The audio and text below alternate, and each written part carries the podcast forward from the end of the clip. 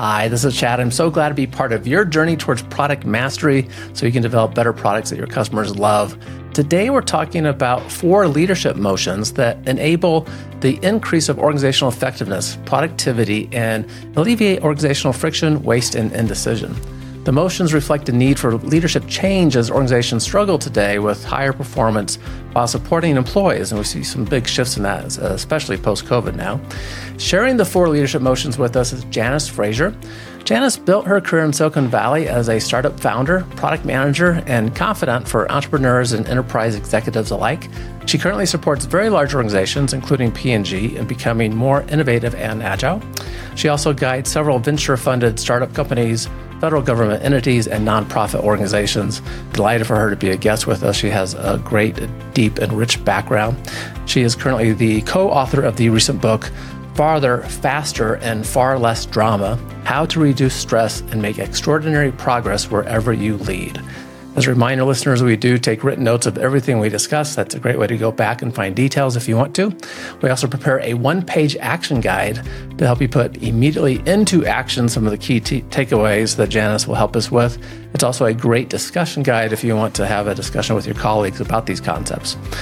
Also, this podcast is made possible by the Rapid Product Mastery Experience, the RPM experience. This helps product VPs and leaders get their product managers and everyone else contributing to product really on the same page and increasing their performance together, working in alignment to reach those North Star objectives.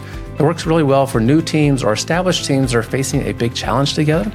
We, what we do is we meet for nine weeks virtually, 75 minutes each week, and participants learn the seven essential product knowledge areas they build trust and collaboration in the process. It's not just like training that you might uh, be used to in other places. It really is a unique experience. If you want to find out if it can help you, go to productmasterynow.com slash RPM. Janice, thanks so much for joining us. Oh, it's my pleasure. Thank you so much for having me. I, I want to first get your take just on the, the leadership book. And we're talking about leadership today. But your background is as a product person. You've created products. You help companies uh, be successful with innovation. Mm-hmm. No doubt, I, my guess is as you've helped organizations, you've had to get into leadership. But why take on this topic of le- leadership coming from a product background? Mm. That's a great question. And the product piece has always been with me from the very, very beginning. Even before I understood anything about software product development or product management or any of that, like I was still creating new products from my very first job out of college, way, way back in the dark ages.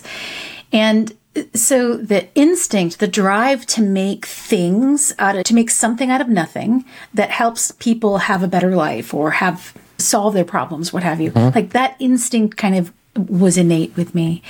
And as I as I progressed through my career, so I started working at Netscape right after the IPO, like hottest startup in history. When I started, there were two buildings, and when I left, there were 36. And I was only there for 18 months. It was wow, like they were acquiring growth. buildings yeah, rapid growth, insanely fast growth.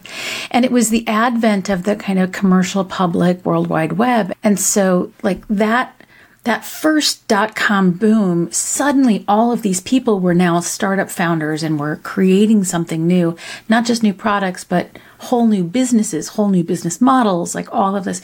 And so a lot of really inexperienced, kind of terrible leaders started hmm. trying, right? And so that was this milieu that I was in. And through that time frame, there was a lot of what I what my husband and I started to call flaily squanderness, like startup founders just trying a bunch of things. And, but previous to that, I had been working at some of the best managed, best run companies like on the planet, like really fantastic leadership.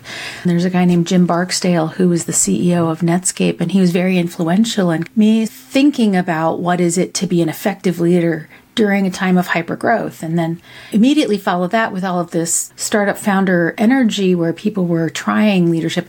And so very quickly, these two journeys kind of merged, fused for me. One, the journey of like, how can you help? How can you help people through new products? And how can you help brand new leaders be effective in the heroic things that they're trying to do. And so for probably 20 years, I was just, I was equally interested in both practices. How mm-hmm. can you make great products and how can you know what amateur leaders become effective and competent and so that right. just became part of my became a hobby right? right like observing leadership and observing what is repeatable and effective just like products, you were thrown into the need. You recognized a need, right? Some unmet uh, needs there with leadership, and how do we go about trying to satisfy those? Um, it, it's interesting, isn't it? Yeah, yeah, it is actually. You hit the nail on the head. Like this book that we're going to talk about is the result of a user centered design challenge, which is how can regular people be extraordinary leaders on purpose? That was it. Like it's it was very framed very much as a how might we question, very product centric kind of question. Right. Yeah. Good, good, design thinking approach, and and it's very typical. Mm-hmm. This uh, was my career path. Uh, seeing this happen to people around me as well. Right. Good engineers that get promoted into management and leadership positions, and we don't know anything about that until we, we're faced with having to do it. So we, we, need people to help us. And you're going to help us today. Take us through these four leadership motions. Can you give us an overview of that? And then we can dive into each one of those, just how these came about. The four leadership motions really are, we call them motions rather than principles or practices or what have you, because they're simply things that you can do. And we actually borrowed that word from kind of the sales organization. They're like, mm, they're the right. selling motions. And I was like, I don't know anything about selling, but that word makes sense to me. And so we adopted that word. And so these are, the idea is that these are things that you can do that are reliable and effective. So okay. it's how can I do leadership in a modern context in a way that is reliable and effective. So it's, that's the that's what they mean.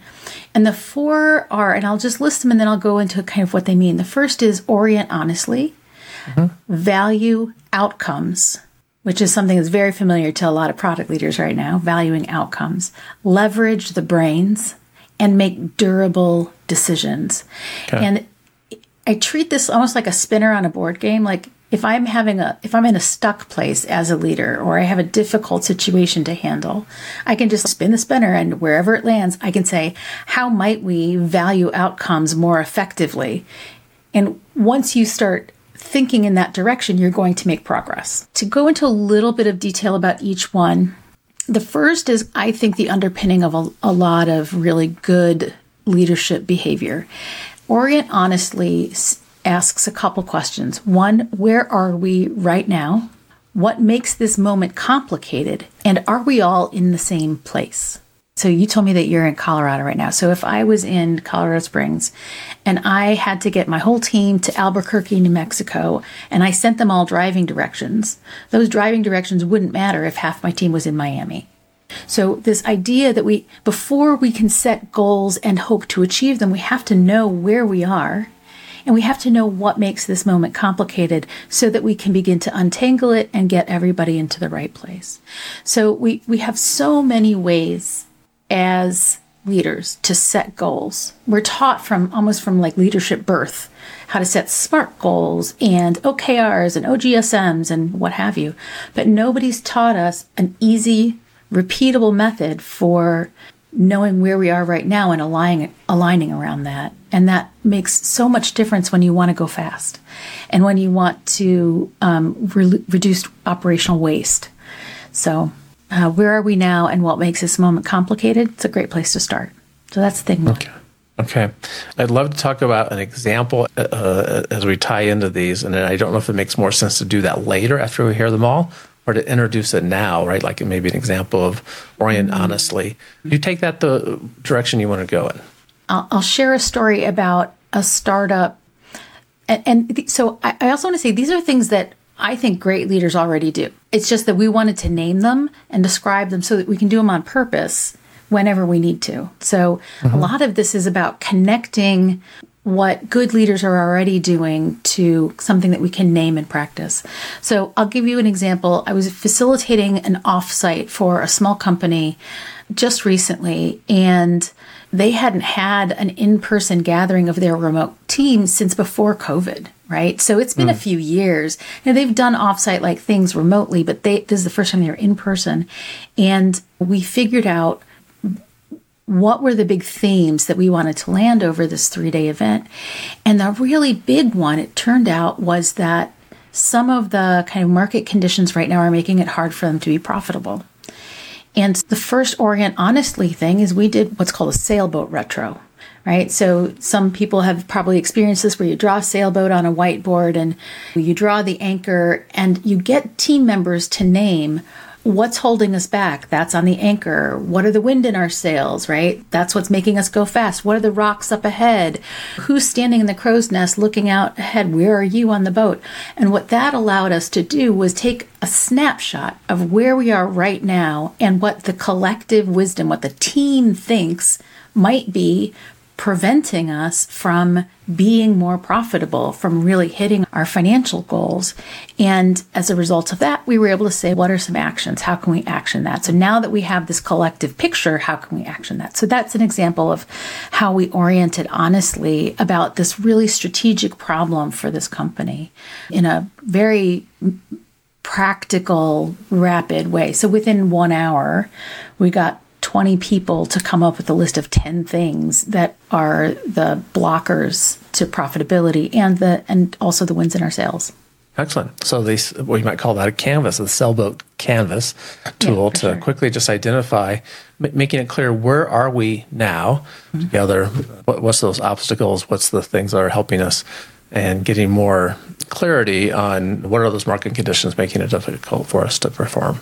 Okay. Absolutely. And if anybody's interested in Sailboat Retro, if mm-hmm. you just do a Google search for Sailboat Retro, you'll find the format. Um, it's really, it's one of my favorites. Good. So our first motion is to orient honestly uh, and yeah. just a good perspective to make sure we know where we are now. Yeah. The next one is to value outcomes. So in traditional planning processes, you write down a list of here are all the things I'm going to need to do to reach our planned goal, and here are the dates. And so you create your Gantt chart and you outline your dependencies, and all of that planning is really helpful and valuable. Unfortunately, real life conditions often disrupt that. You get halfway through your plan or a third of the way through your plan, and you learn something new. And that causes you to have to change your path. And in I would say in these days, there are all sorts of disruptors that can come into play. Whether, obviously, we all just lived through the lockdown and there might be more breaks out somewhere as happened recently, or there might be all sorts of things. And so we are called upon now as leaders to exist in this world where externalities are making our plans sometimes obsolete very quickly. Mm. So we need to somehow find a way to enable flexibility without losing sight of where we want to get to. And so valuing outcomes is the unlock that allows us to do our planning, but by valuing the outcome more than we value the deliverables or the activities in our plans, we can release the pressure to be able to anticipate with perfect clarity exactly what the path is going to be. And the metaphor I use for this is I, I, live in the San Francisco Bay Area. We've got huge bridges, we've got huge container ships in and out all the time. If I want to sail from, you know, San Francisco over to Berkeley across the bay, I'm going to have to go through one of those bridges and I might come out and suddenly there's a big container ship in my way. I have to go around it. So my plan had been to sail straight, but really what I had to do was weave around it and adjust my sails for the changing winds. And that's what we're talking about. I still want to get to Berkeley. So the idea is value the outcomes more than your plans and the activities that you have on the roadmap. So you're going to ask for an example of that, aren't you? I am going to ask for an example and a follow up question. Let me do the follow up question first on that, which is the difficulties, you say that, and I, am sure listeners along with me go, of course, right? The, the, things get in the way, plans have to change, we want to value the outcome. And yet, just like you, I've had the experience in many organizations, I'm sure listeners have as well. Simple things. Once the project gets going, it maintains. It, it, we're going to do those things. Once the item gets added to the roadmap, even if we learn we shouldn't do it, it's locked in and it's part of the roadmap now. This is not a simple cultural thing to impact. And do you just have any tips for you know what those conversations should be like? Because your sailing analogy makes really good sense. And yet, for some reason, projects get a momentum and we the organization tends to not like to mess with them. And this is why I wanted this point in a leadership book because I think that's the place. Like that's mm-hmm. the level at which it has to be this mindset really. This is a mindset as much as a behavior, right? That's where this mindset has to take root. So and in this execute according to the plan is so ingrained in how all of us were trained and brought up. You can think, tell me what you're going to do and then do it. That's how I'm going to know that I can trust you. Well, and and when you even put it like that, tell me what you're going to do. That's what is your list of activities? What are the things you're going to what are the steps you're going to take? So that's part 1 is asking for the right thing. Part 2 is really measuring outcomes. Most of the time, most of the organizations that I have examined aren't actually measuring the outcome. They're not, they're using the activities and deliverables as a proxy that assumes that if they did these things, the outcome happens. And then suddenly you're not hitting earnings and you're wondering why. because you valued the plan more than the outcome. So even though rationally, those of us with feet on the ground executing on these plans know that they have to change and adjust. But at the leadership level, we have to start compensating people for the results. We have to start measuring and valuing the results. We have to start asking about the results because the results is really way more important than the steps to get there. The steps to get there are just a, an approximation of good that I can believe in and trust. Yeah, so I think it really needs to start at the leadership level. And you're right. I was going to mm-hmm. ask you for an example of that. So, I'm going to tell you about my own failure story. This is a product failure story. It's a little while ago, it's, it's going back about 10 years. I had a startup company, and it was right at the beginning of the real boom in online learning. Our population was innovators and startup founders. And we were already global. We had customers around the world. We had probably a couple thousand consumer level customers. And we were offered some venture capital funding and we were like, yes, we can scale now. We're excited about this. It was an unsolicited couple of calls that are like, hey, I want to invest in you. We're like, that's amazing. Now we can have a much bigger impact. And as we went out, we looked like we were executing exactly according to plan. We were recording videos, putting them online, putting the supplies for our workshops into boxes, shipping them around the world. So the activities were all exactly what we thought we were going for.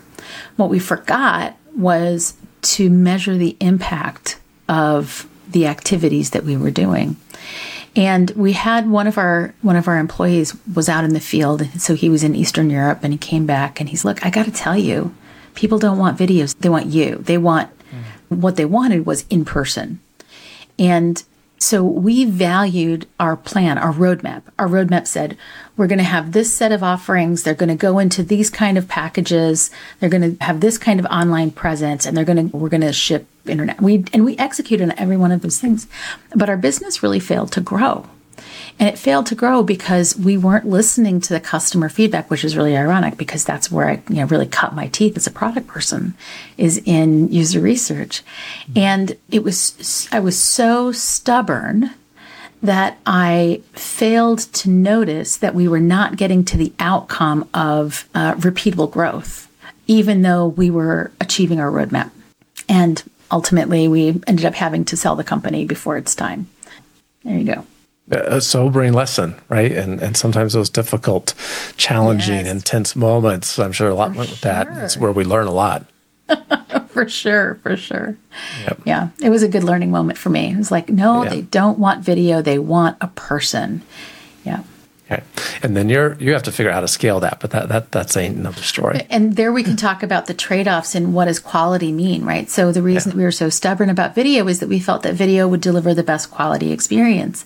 But the best quality experience is the one that the con- consumer will take, not the one that is ide- ideal somehow pedagogically. So, yeah, they wanted emotional support, not just factual information, and we didn't quite. I was too stubborn to hear the lesson. Yeah, it's a subtle difference. I've seen a number of books in the last few years that basically disclose everything that the company coach consultant does, right? Here's the recipe, follow the book.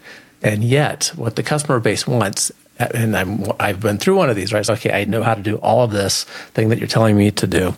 And the example I'm thinking of is a marketing example, right? How do I do a better job positioning the work I do?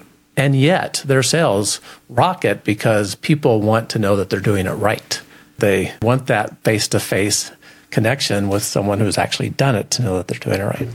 Yeah. Okay, so we got orient honestly, value outcomes. Mm-hmm. Next one I think was leverage the brain. I got leverage title. Brains. Yes, sweet delicious brains. This is this captures a whole lot of the zeitgeist right now. So we see a lot in the business press about psychological safety, diversity and inclusion. Even going back 10 or 15 years, we've got design thinking, right? There was a movement in certain wing of Agile called balanced team. All of these things are touching on this idea that somehow cross functional, cross level, cross generational, cross whatever collaboration actually makes us move more quickly, more effectively with better thinking. And so, how do you do that?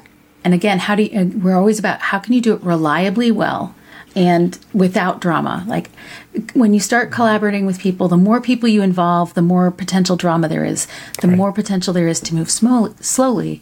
And so, what we wanted to do was see and note the patterns that enabled people to be effective in collaboration. And you know, so one of the patterns that we found is that there are really three kinds of people that need to be invited to any meeting or decision. The people with the subject matter expertise, right? So knowledge holders.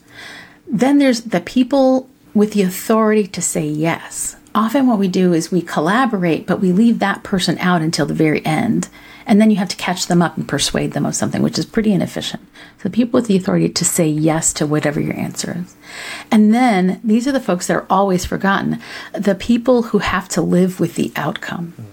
So my best favorite example of this is the, the customer service person, right? The front lines, it often lowest on the hierarchy, but often with the most direct experience. And so if you find a way to include each of those three people in your conversation, your decision making, you're going to get a much richer kind of um, idea generation, a much richer problem solving conversation. And obviously, you're going to need some good facilitation skills to balance out the power inequities when you have that kind of cross level collaboration. There, there's lot, there's lots of nuance in this section about how to get people from different backgrounds, different functional areas, different departments, different teams to work effectively together. But a small number of well chosen collaborators is going to provide you with much more horsepower than you would have on your own. Define small for us. Literally, my favorite size is three. Okay. So the, those three people you just mentioned. Mm-hmm right? One of each one of those, right? We got our subject matter expert. Yep. Yeah. Okay. And obviously that's not realistic, right? Realistic might be five, but if it's 20, Right. then you're going to have then we're going to have a much different kind of problem right and obviously this means it can't be a direct democracy one person one vote each person has to represent a whole range of other right. people and so they need to develop skill and experience in representing points of view that are not just our own Mm-hmm. And again, this is stuff that that some kinds of teams are really good at already. I've had the pleasure of working with some very amazing balanced teams um, in my career. Mm-hmm. Okay.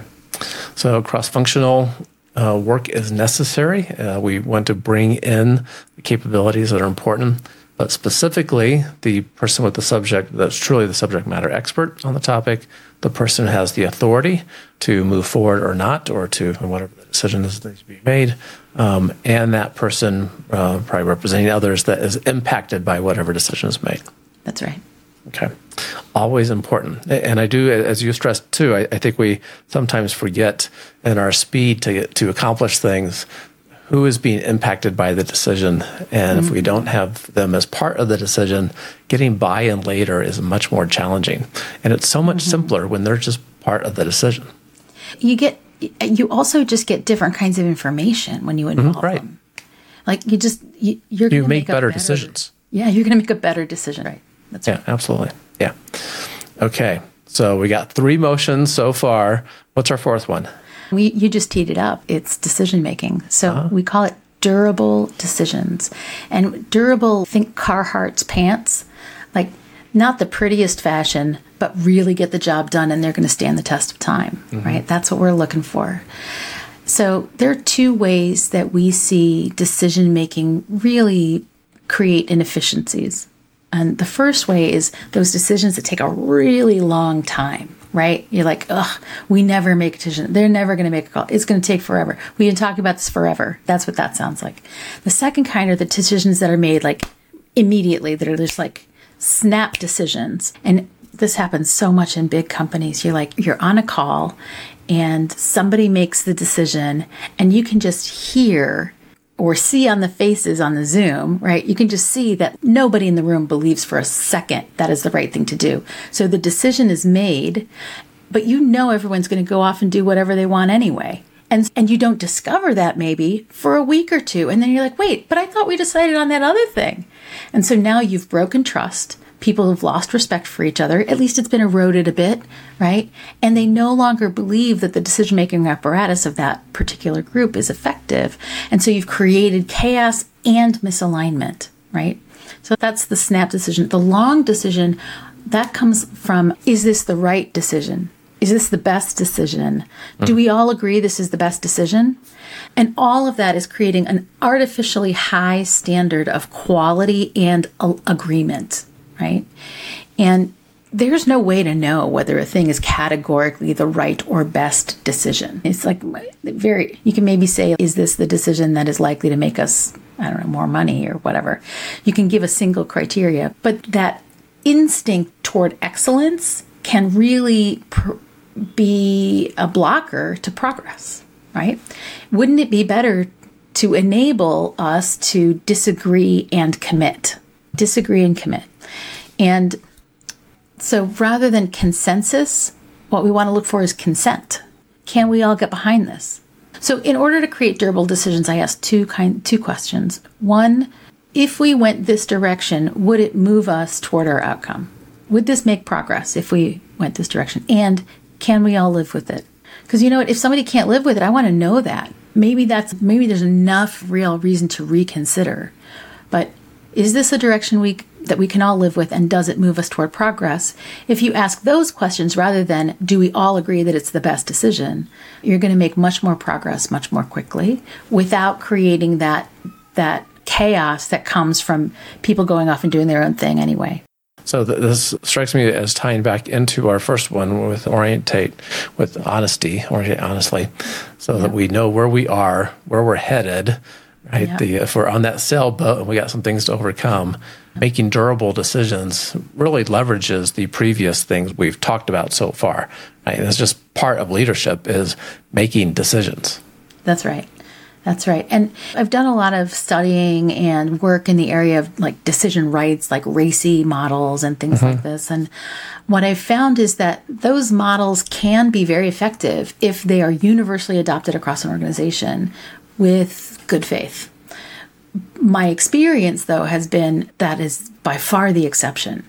Mm-hmm. It's usually that RACI and other models like that are brought in when people are tremendously frustrated and they're foisted into a group. The group doesn't actually buy into it, doesn't believe in it, and they end up not actually having the effect that they were intended to have. Right. So what I found is that we need something that's much more human designed, much more realistic. And so just having a couple questions to ask as you're as a leader, as you're framing up the moment of choice, can be much more effective in getting us to um, some good progress.